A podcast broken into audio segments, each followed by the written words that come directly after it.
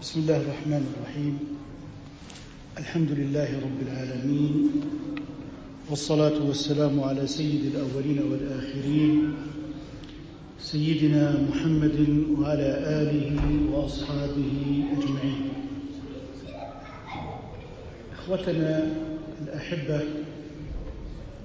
نلتقي في هذه الذكرى وفي هذه المناسبة ألا وهي مناسبة المولد النبوي الشريف.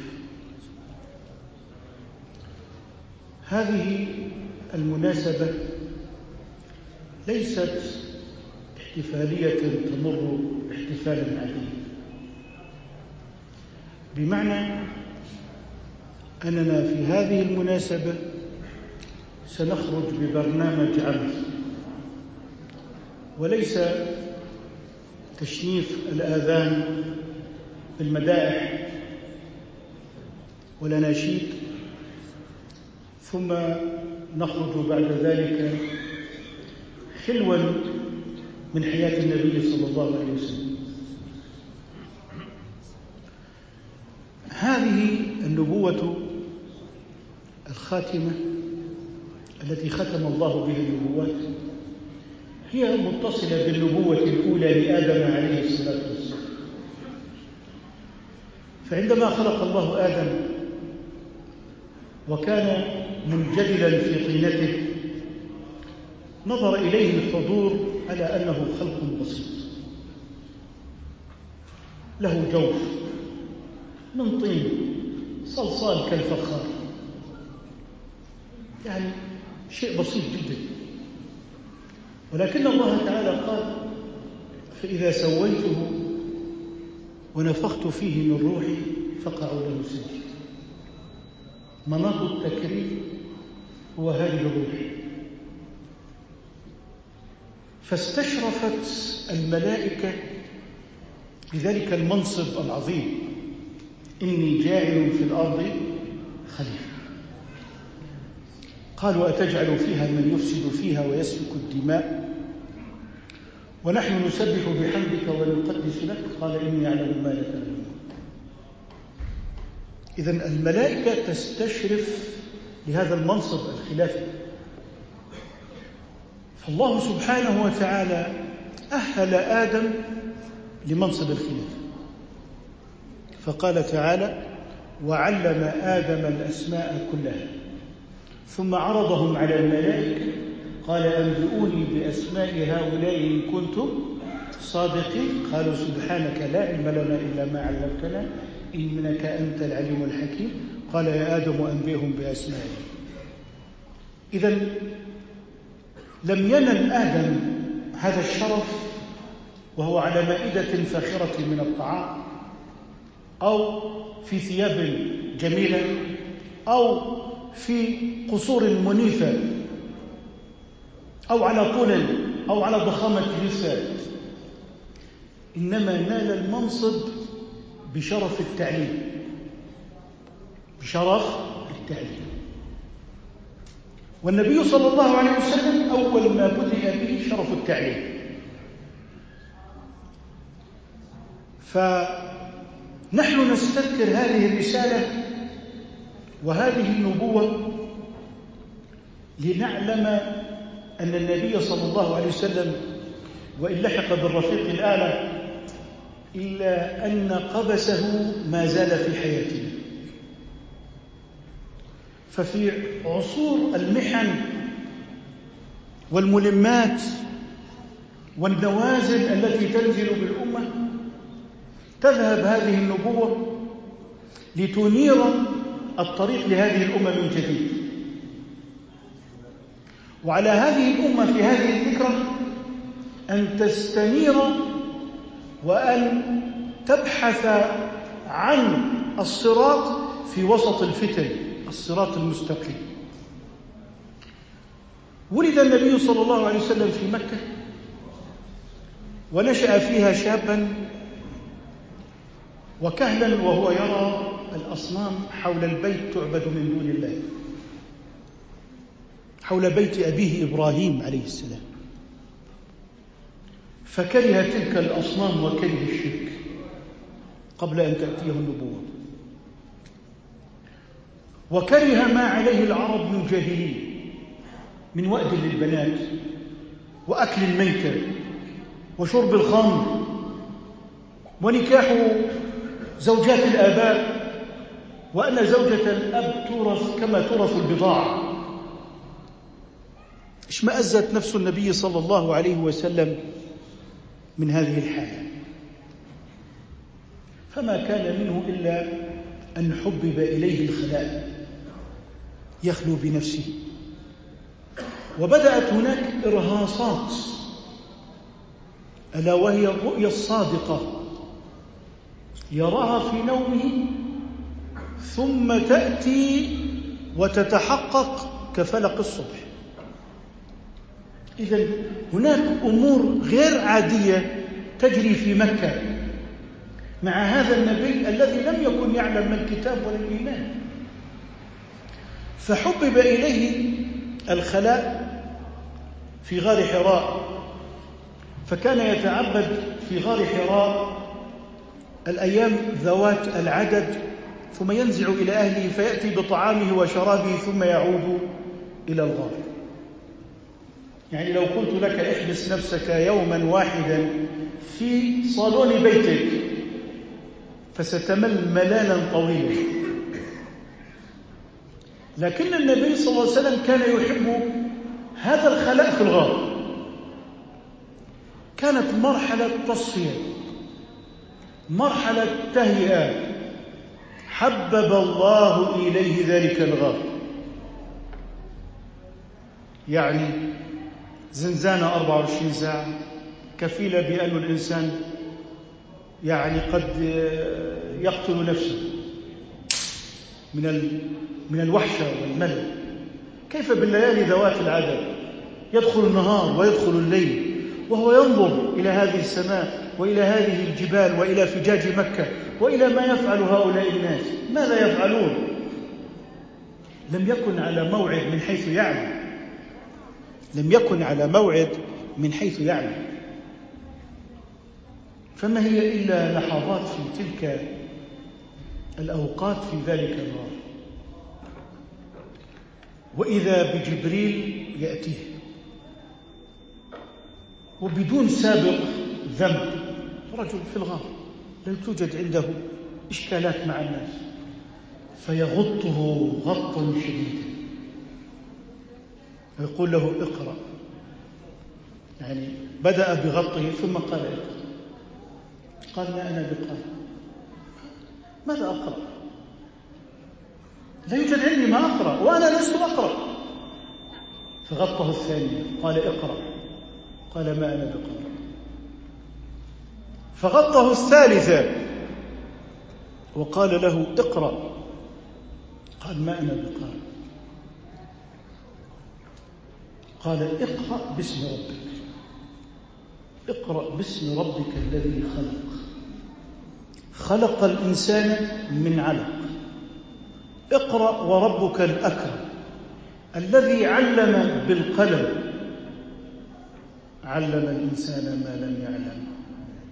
فكما أنه بدأ بآدم بالتعليم ومرت رسالة التعليم في الأنبياء جميعا بدأ بمحمد صلى الله عليه وسلم كما بدأ بآدم. اقرأ. الذي علم بالقلم. أقسم بالقلم. نون. والقلم وما يسطرون. لم يقسم بالقلم فقط بل أقسم بالسطر الذي كتبه القلم. ليعلم هذه الأمة أن لهم مكانة في العالم على قدم التعليم. وعلى قدم البحث والتفكر والتأمل لكن ليس كما يشاءون. باسم ربك. العالم في الفكر اللاديني الغربي يقرأ لكن ليس باسم ربه لذلك تحول العلم إلى آلة قاتلة مدمرة. فهناك قراءة بغير اسم ربك ترون نتائجها. في العلوم المادية الدنيوية الغربية التي فتكت بالإنسانية. خدمتها في جانب نعم لكنها في جانب آخر دمرت الإنسان. بنت له مستشفى حديث ثم قصفت المستشفى فأهلكت الحرث والناس.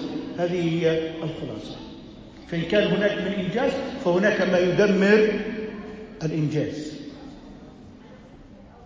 لذلك يأمرنا الله تعالى بإقرأ باسم ربك.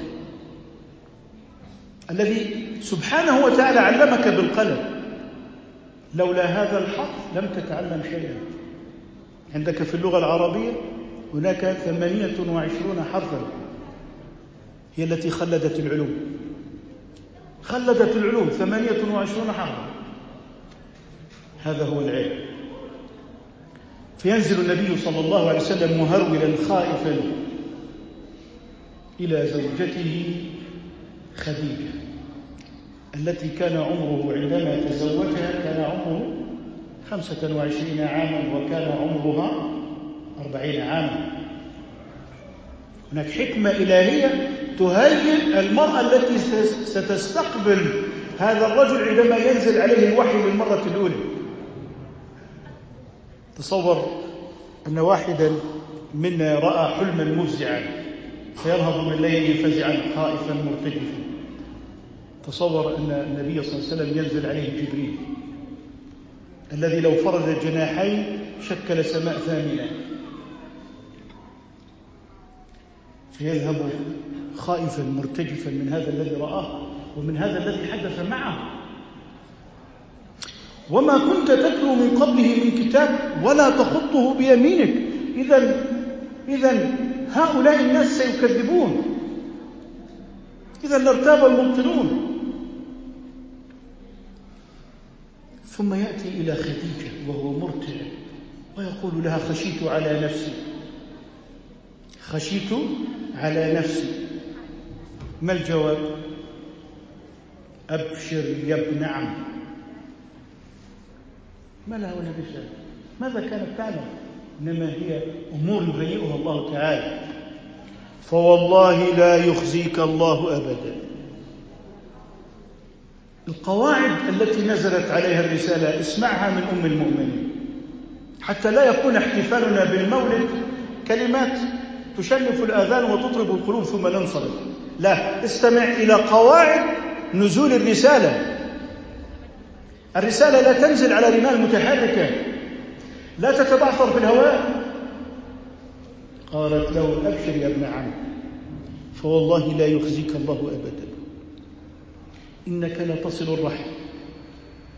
إنك لتصل الرحم. قواعد أخلاقية. وتحمل الكلب. الكلب الذي عنده حمل ولا يقدر على حمله. رجل صاحب عيال. شاب تخرج في الجامعة وهو كفاءة ولا يجد عملا. هذا كلب. لأنه لا يوجد عنده واسطة لا يوجد وسائل ضغط. هذا هو الكلب. الذي عنده الثقل ويحتاج إلى من يعينه. العطالة عن العمل. الشيخوخة. كبر السن. أصحاب العجز. أصحاب العجز. مشلول مريض.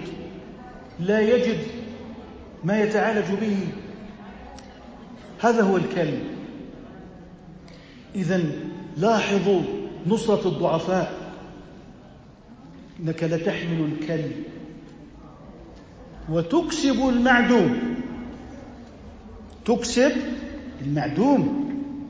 ما معنى تكسب المعدوم؟ شخص على وشك الموت لا يوجد عنده شيء. إذا لم تنقذه هلك أو الناس بحاجة إلى شيء معين كل الناس بحاجة إليه وأنت الذي تقدر على أن تقدمه فيكون المعدوم عند الناس بين يديك. فتقدم هذا المعدوم للناس. وتكسب المعدوم. صفات من قواعد الإسلام التي تنزل عليها الرسالة. صلة الرحم. تحمل الكلب. تكسب المعدوم. تقري الضيف. إكرام الضيف. وتعين على نوائب الحق.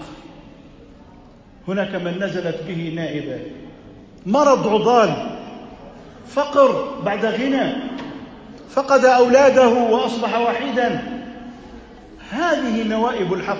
لم تكن موجودة فطرأت على الناس. ثم أخذته بعدما هدأ إلى ورقة بن نوفل. إلى ورقة ابن نوفل. وكان رجلا قد تنصر. وأقرأ في كتب الديانات السابقة. فقالت اسمع من ابن أخيك. فأخبره النبي صلى الله عليه وسلم الخبر.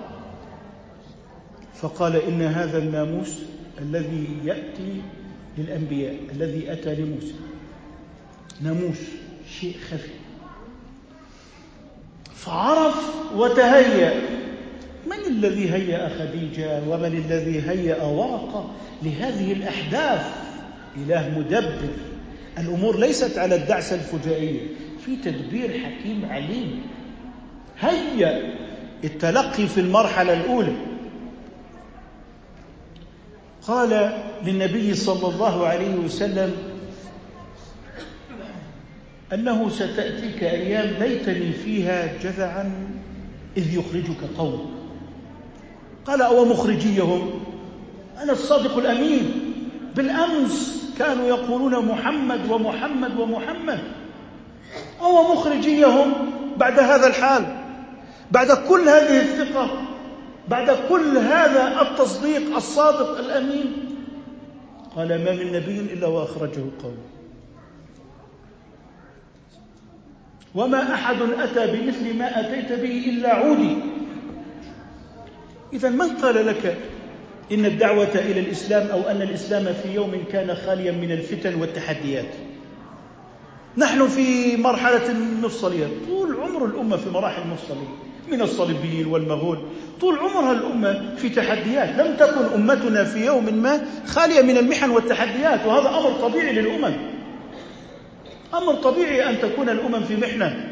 وأن تكون أمة الحق في محنة. هذه أمور عادية. أنت تطلب السلامة من المحن. فماذا يكون التكليف إذن؟ يعني إذا لم يكن هناك أعداء ويحتلون المقدسات ما دورك الآن؟ أن تنام على جانبك الأيمن ثم تنسى واجباتك. من الطبيعي جدا أن تكون التحديات قائمة. وبالعكس طلب التحديات هو خلاف. طلب إلغاء التحديات خلاف. السنن الإلهية في الصراع ما بين الحق والباطل. ولذلك عندما نقرأ في حياة النبي صلى الله عليه وسلم هذا النموذج من الحياة نريد أن نقبس منه اليوم قبسات شعلة من النور. نحن لسنا في ظلام مادي. فالحمد لله الكهرباء تنير الطرقات الفارغة. الإشكال عندما يكون هناك ظلمات معنوية بمعنى أن الناس لا يدرون إلى الحق. لا يدرون من المصيب. في أمور قد تكون من قواعد الدين كالكفر والإيمان. قد تكون من مسائل الحلال والحرام الظاهرة والمجمع عليها أيضا. فتظهر الشهوات والشبهات فتختلط الأمور على الناس. الهاتف مليء وأنت على سرير النوم تنام بيدك الهاتف وتستيقظ بيدك الهاتف. فما سبيل النجاة في هذه اللحظة؟ لذلك نحن عندما نتكلم في موضوع النبوة والقبس من النبوة نحن نريد شعلة معنوية. يعني حتى لو انقطعت الكهرباء حتى لو أحدا أحدا فقد بصره فالنور في قلبه مليء. هذه الشعلات المعنوية هي أمور أعطاها الله تعالى للنبي وأبقاها في أمته. يعني كما أعطى للنبي أعطى للأمة. فيبقى قبس النبوة ونورها باقيا في هذه الأمة. فما هي هذه القبسات التي هي من مشكاة النبوة وأعطيت لهذه الأمة؟ أنت تقول لو كان الرسول بيننا لحسم الأمر. هذا خلاف السنة. أن يكون عمر الرسول 1400 عام وبينها غزوات المغول وغزوات الصليبيين. يعني الرسول صلى الله عليه وسلم لحق بالرفيق الأعلى واختار الرفيق الأعلى بعد 23 عاما من التضحية والجهد والبلاء والأحزان. تريده في هذه الأحزان إلى ما لا ينتهي؟ ما هي سنة الله؟ وما محمد إلا رسول قد خلت من قبله الرسل. أفإن مات أو قتل انقلبتم على أعقابكم؟ لا ليست السنة أن يبقى فيكم. السنة ليست أن يبقى فيكم بجسده لكن السنة أن يبقى فيكم بسنته. الآن ما الذي بقي فينا من جذوات النبوة؟ أمور مشتركة بين النبي صلى الله عليه وسلم وبين أمته. أولا الاستخلاف في الأحكام المستنبطة من الشريعة. فالله سبحانه وتعالى بين للنبي صلى الله عليه وسلم فقال له لتحكم بين الناس بما أراك الله. اجتهاد النبي. يعني ليس كل شيء كان النبي صلى الله عليه وسلم عبارة عن قضية آلية بلغ بلغ. هذه هذا نطاق. لكن أيضا كان له اجتهاد. ليسن لأمته سنة الاجتهاد. كما هو في المسائل والمستجدات والنوازل. المعاصرة هل نطلب فيها نبيا؟ يعني نقول يعني الآن آه، البنوك نريد فيها نبيا مخصوصا كلما حدثت مسألة تريد نبيا؟ لا المسألة اجتهاد وهو تخريج المسائل والاستنباط للأحكام. فكما أن النبي صلى الله عليه وسلم يستنبط لتحكم بين الناس بما أراك الله كذلك جعل الله تعالى لهذه الأمة هذه الخصيصة. فكما أن الاستنباط في النبي صلى الله عليه وسلم الأحكام كذلك أنتم تبحثون أحكامكم. لا تقل لي البنوك لم تكن موجودة. لا تقل لي هو كان عند رسول الله إنترنت أو فيسبوك. لا الأحكام ستشتق من سنة النبي صلى الله عليه وسلم من خلال الاجتهاد. إذا هذا الذي يبينه الرسول صلى الله عليه وسلم في الأمور المشتركة التي هي للنبي صلى الله عليه وسلم وهي كذلك لأمته الله تعالى صلى على نبيه. فقال إن الله وملائكته يصلون على النبي. يا أيها الذين آمنوا صلوا عليه وسلموا تسليما. فأمر الله تعالى المؤمنين بالصلاة بعدما صلى هو. لكن آدم قال للملائكة اسجدوا. لكن في النبي قال إن الله وملائكته يصلون. خصيصة من الله. إذا الله عز وجل يصلي على النبي. أيضا لكم كما هو للنبي في قوله تعالى هو الذي يصلي عليكم وملائكته ليخرجكم من الظلمات. إذا علينا صلاة من الله أم لا؟ كما أن الله صلى على نبيه محمد صلى الله عليه وسلم. إذا استنباط الأحكام أن الله يصلي على النبي وكذلك صلى على أمة النبي صلى الله عليه وسلم. كذلك فيما يتعلق بأن الله يعطي نبيه حتى يرضى. يعطي نبيه حتى يرضى. قال ولسوف يعطيك ربك فترضى. وماذا قال عن هذه الأمة؟ رضي الله عنهم ورضوا عنه. فأعطى الأمة كما أعطى النبي صلى الله عليه وسلم وقال سبحانه ليدخلنهم مدخلا يرضونه.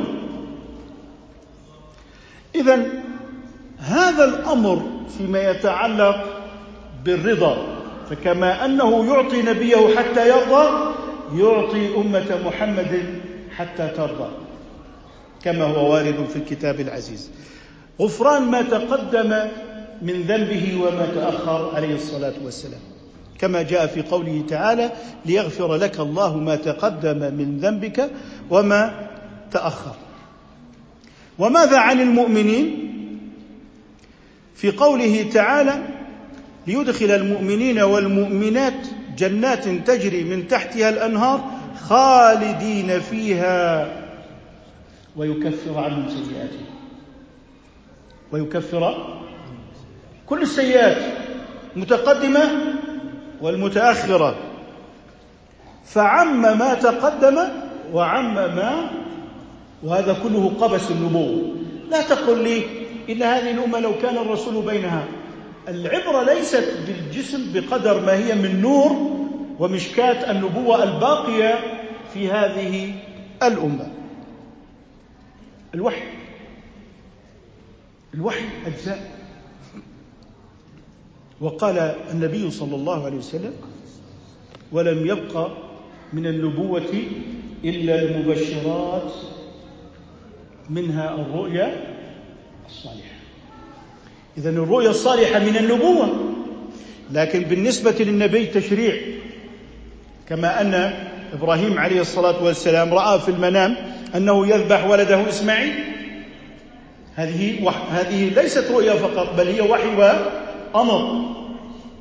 وكذلك لهذه الأمة. يخاطبها النبي صلى الله عليه وسلم ويقول لها انه لم يبق من النبوة إلا المبشرات. فبما أن هذا الجزء من النبوة باق لكن كما قلت ليس على وجه التشريع إنما هو على وجه التثبيت. للمؤمن حتى يرى أنه على صراط مستقيم فتأتي أيضا رؤى المؤمنين كفلق الصبح يرى المنام في الليل وإذا به يراه إيه؟ يتحقق في الصباح. وهذا يكون إنسان في محنة. يحتاج إلى المثبتات. يعني الذي يعني لا يعنيه أمر المسلمين. فما الذي يريده في المثبتات؟ طالما هو أنه مشغول بشهواته. فعلى ما يثبت لكن المؤمنون القائمون بالواجب بواجب الدين في أوقات الفتن وكلها أوقات فتن يثبتهم الله عز وجل بهذه الرؤى. كذلك نزل القرآن على مراد رسول الله صلى الله عليه وسلم وتلبية لرغبة النبي صلى الله عليه وسلم.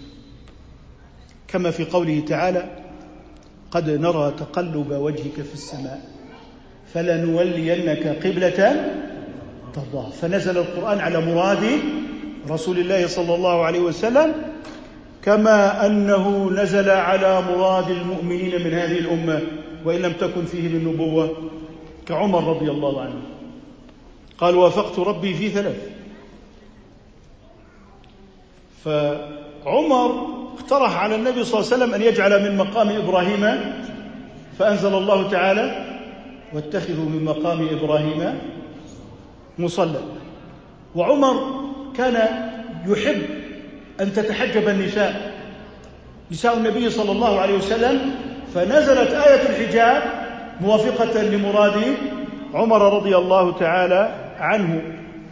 والنساء كما تعلمون طبع النساء كان يحدث شيء من الأمر بينهن وبين رسول الله صلى الله عليه وسلم غيرة عليه ومثله يغار عليه. مثله يغار عليه. فكان عمر يقول لعل الله يبدله خيرا منكن.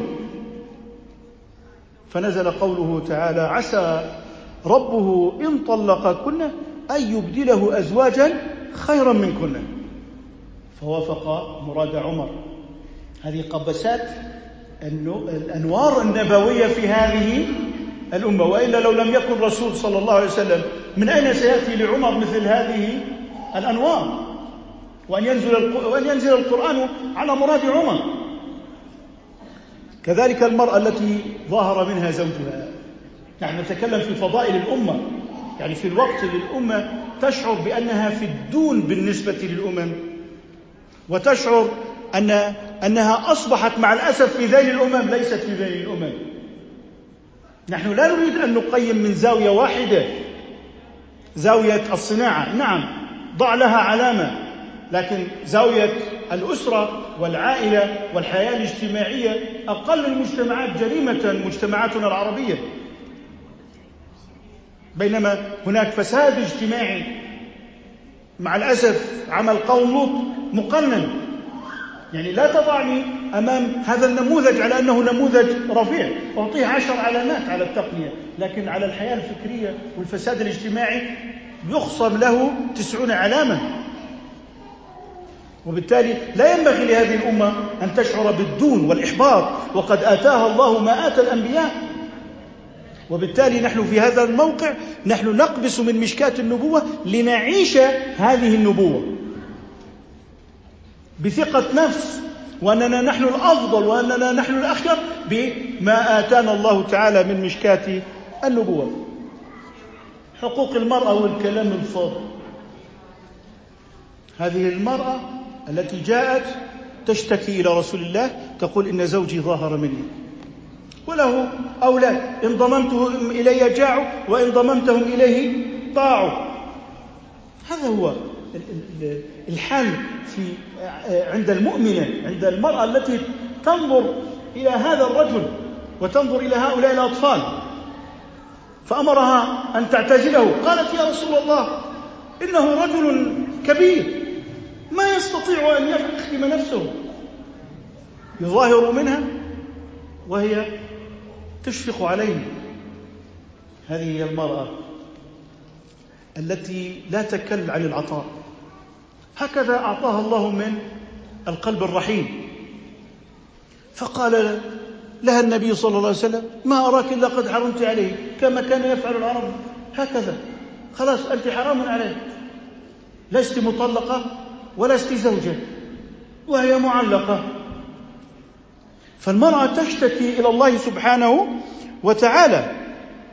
فرفعت رأسها إلى السماء فقالت إلى الله أشكو. حاجتي إليه. ثم عادت فأجابها. ثم ذهبت لتعيد الثالثة. رجعت. فأنزل الله تعالى قد سمع الله قول التي تجادلك في زوجها وتشتكي إلى الله والله يسمع تحاوركما إن الله سميع بصير. هذه هي المرأة التي يتنزل جبريل من سماء سابعة. ما حقوقها في برلمان مليء برجال الأعمال ومصالح الفئات واللوبي لوبيات الضغط. لا ينزل جبريل من أجل هذه المرأة وينزل فيها قرآن وينزل فيها قرآن ومع امرأة أخرى عائشة في قصة الإفك. الخبر الملفق على عرض النبي صلى الله عليه وسلم. إن الذين جاءوا بالإفك عصبة منكم. لا تحسبوه شرا لكم. بل هو خير لكم. لكل امرئ منهم ما اكتسب من الإثم والذي تولى كبره منهم له عذاب عظيم. عائشة رضي الله تعالى عنها تقول والله ليبرئني الله. لكنها كانت تتوقع أن براءتها تنزل في منام للنبي صلى الله عليه وسلم وكانت تستصغر نفسها أنها سينزل فيها قرآن. نزل القرآن على مرادها ونزل القرآن على مراد المرأة التي التي ظهر منها زوجها ونزل القرآن على مراد عمر كما نزل على مراد رسول الله صلى الله عليه وسلم قد نرى تقلب وجهك في السماء. هذه الأمة أليست جديرة بأن تعتقد في نفسها الريادة؟ تكريم إلهي وليس تصويت في الجمعية العامة. ليس تصويت مزيف وليست استفتاءات إنها آيات حق نازلة من السماء. قصة أخرى. كيف ينزل القرآن على مراد هذه الأمة من المؤمنين؟ هلال ابن أمية الذي اتهم زوجته بالفاحشة.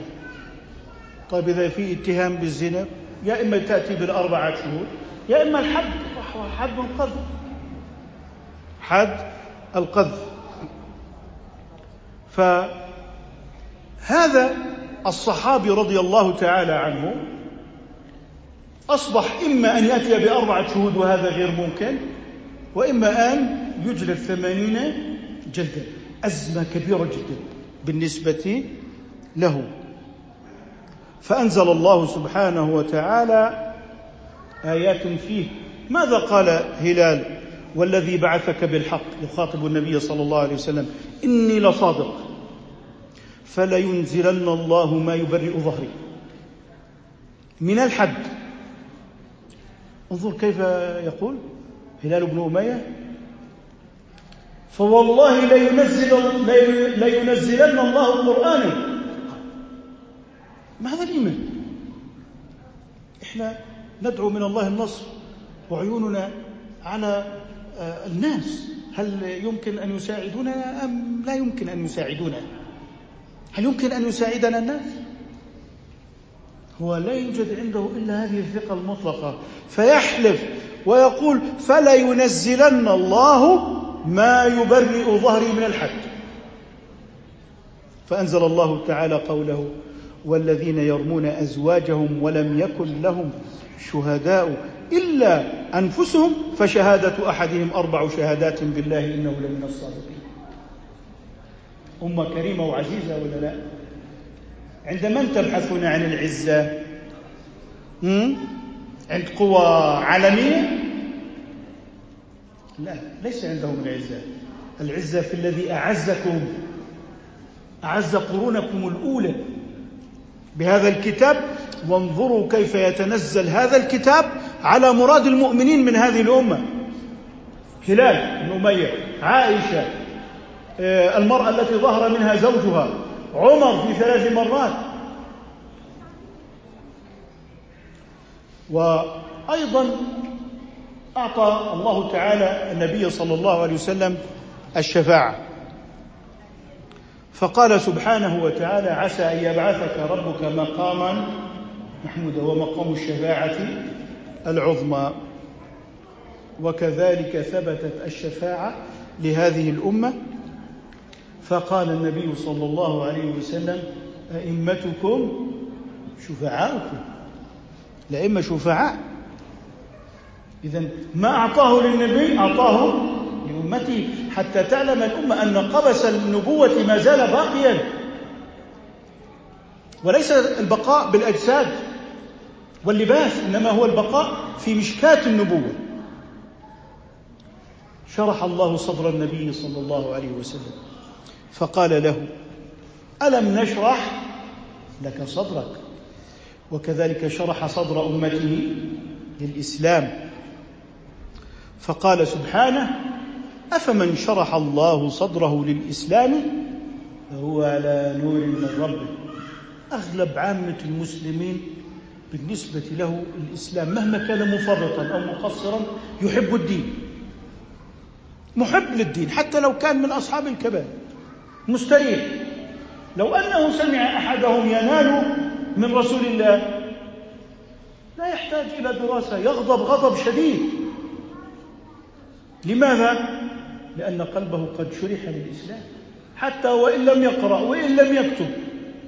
فما زالت جدوة الإيمان باقية. وكما أن الله شرح صدر النبي صلى الله عليه وسلم فإنه أيضا قد شرح قلب أمته للإسلام. كذلك اختص الله تعالى نبيه محمدا صلى الله عليه وسلم بالمحبة إنه حبيب الله. وقال عليه الصلاة والسلام وأنا أول من يحرك حلق الجنة فيفتح الله لي فيدخلنيها ومعي فقراء المؤمنين. ولا فخر مع من سيدخل فقراء المؤمنين؟ مع النبي. يدخلوا بالتبع. طبعا هذا لا يفضلهم على الأنبياء الآخرين. يعني إحنا عندما تحدث مفاضلة هذا مثلا الأب هو الأفضل ولكن لما يكرم يأتي أبناؤه معه وإن كان الفاضل الثاني أفضل من أولاد هذا الفاضل الأول. فلذلك فضل الله أمة محمد صلى الله عليه وسلم بأنها جعلها أمة محبوبة.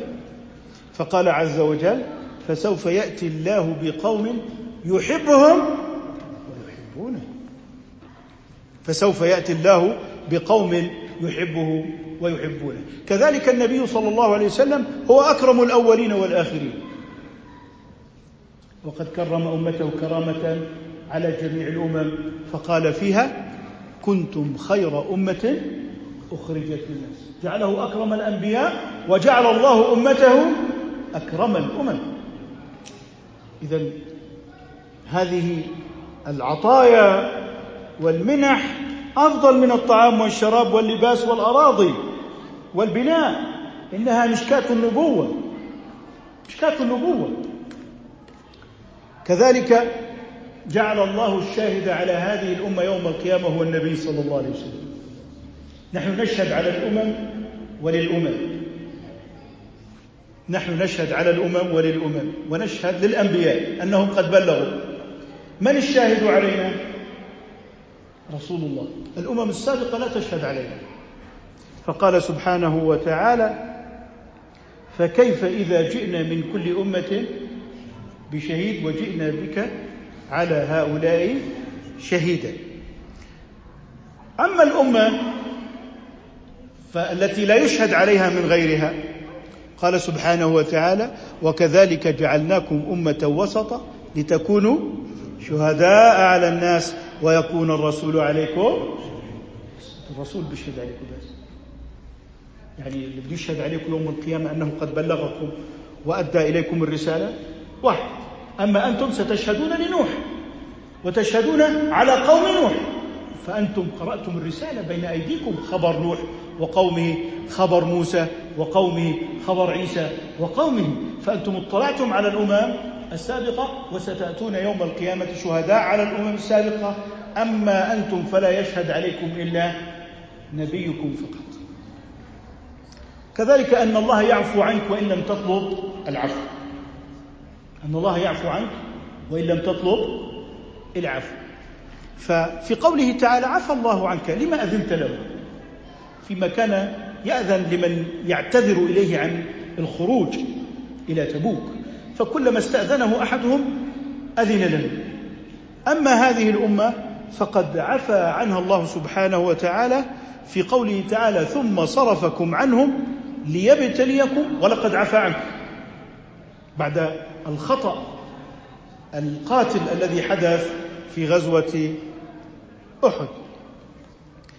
آه، كذلك أن الله سبحانه وتعالى جعل معاداة النبي أمرا من أعظم الأمور وأن إيذاء النبي آه، يكون سببا في الطرد من رحمة الله سبحانه وتعالى.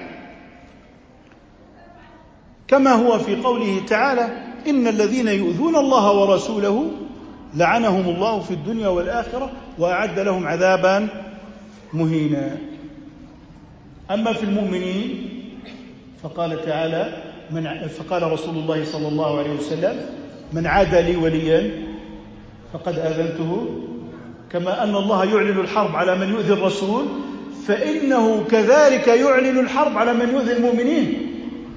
فجعل لهذه الأمة ما جعل للرسول صلى الله عليه وسلم إنما هي الأيام يداولها الله تعالى بين الناس. كذلك ما يتعلق بالاجتباء والاصطفاء.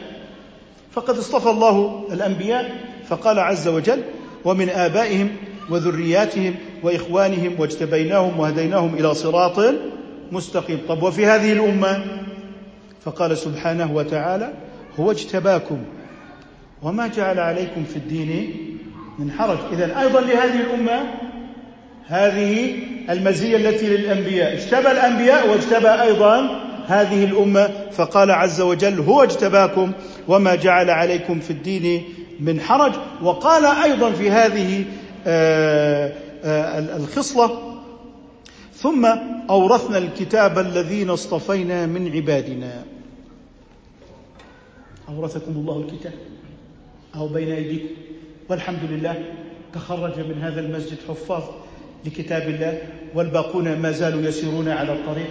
انظروا إلى مراكز تحفيظ القرآن انظروا إلى نور القرآن الكريم إذاعة القرآن الكريم قراءة القرآن الكريم تفسير القرآن الكريم.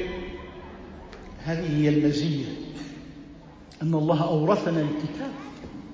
فيه ما جاء لموسى وما جاء لعيسى وفيه ما في صحف إبراهيم. وقال تعالى أن هذا لفي الصحف الأولى. صحف إبراهيم. وموسى يعني أنتم تقرؤون الكتب القديمة كلها التي أنزلت قبل القرآن ملخصة في كتاب الله سبحانه وتعالى. آه، كذلك كان جبريل يأتي النبي صلى الله عليه وسلم وكان يقرئه السلام. طيب. الله يسلم علينا. فيقول سبحانه قل الحمد لله وسلام على عباده الذين اصطفى. وقال وإذا جاءك الذين يؤمنون بآياتنا فقل سلام عليكم. لاحظ القيم العظمى التي كانت في النبي وهي باقية في أمته صلى الله عليه وسلم. ونزل جبريل وقال للنبي صلى الله عليه وسلم اقرأ عليها السلام من ربها ومني. هذا على من؟ على خديجة. هذا كله توطيد للعلاقة والعرى بين الأمة والنبوة أنها لا تنفصل. ونحن في هذه الذكرى وفي هذا الاحتفال نوطد هذه العلاقة. الأمة لا تنفصل عن نبيها نحن ليس بيننا وبين النبي صلى الله عليه وسلم مسافة.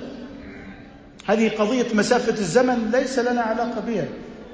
نحن نصلي كصلاته ونقرأ القرآن كقراءته ونحج كحجه طيب أيضا منها التثبيت. منها إيه؟ التثبيت. كما في قوله تعالى للنبي صلى الله عليه وسلم ولولا أن ثبتناك لقد كدت تركن إليهم شيئا قليلا. وماذا قال في هذه الأمة؟ يثبت الله الذين آمنوا بالقول الثابت في الحياة الدنيا وفي الآخرة. العطاء من غير منة. المنة اللي هي ذكر الفضائل للمعطي والتذكير بفضائله.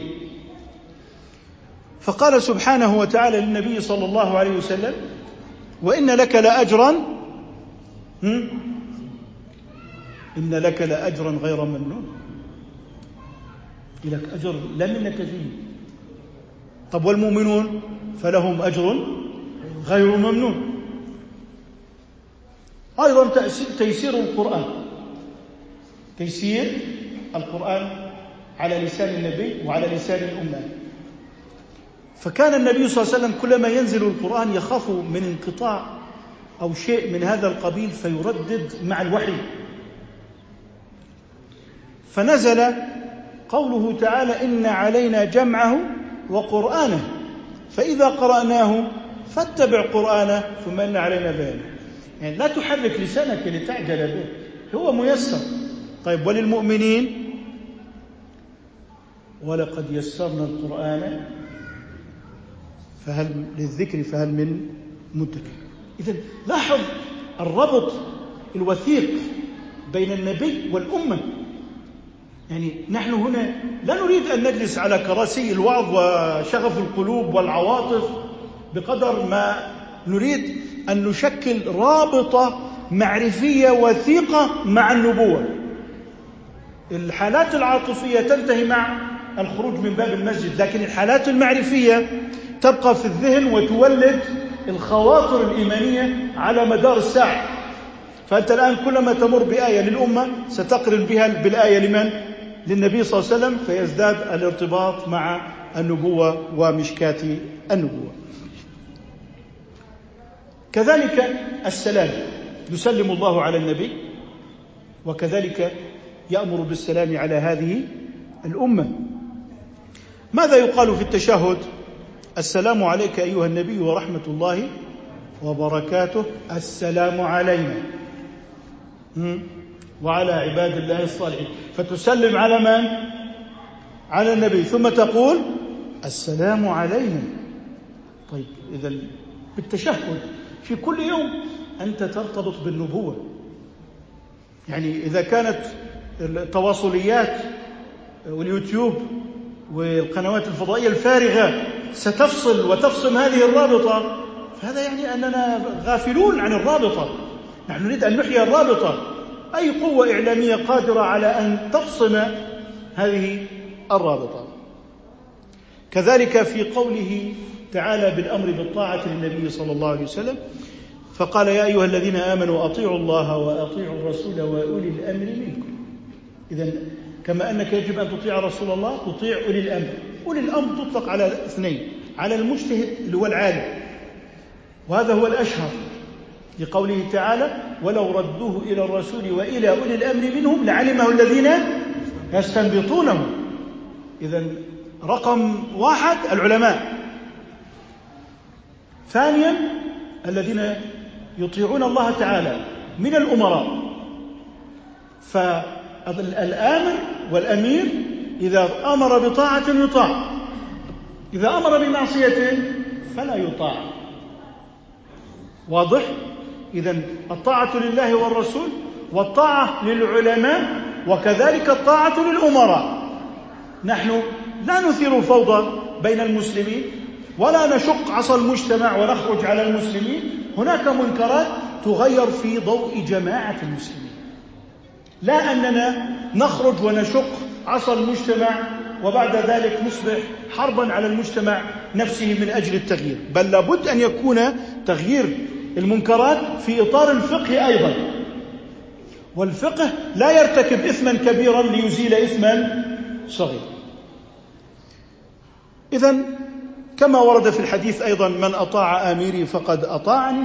ونحن هنا نقول لا نسلم بالقضية أنه الطاعة المطلقة هي لله ورسوله الطاعة النهائية لله ورسوله وعلى العلماء والأمراء أن يكونوا تحت طاعة الله ورسوله صلى الله عليه وسلم.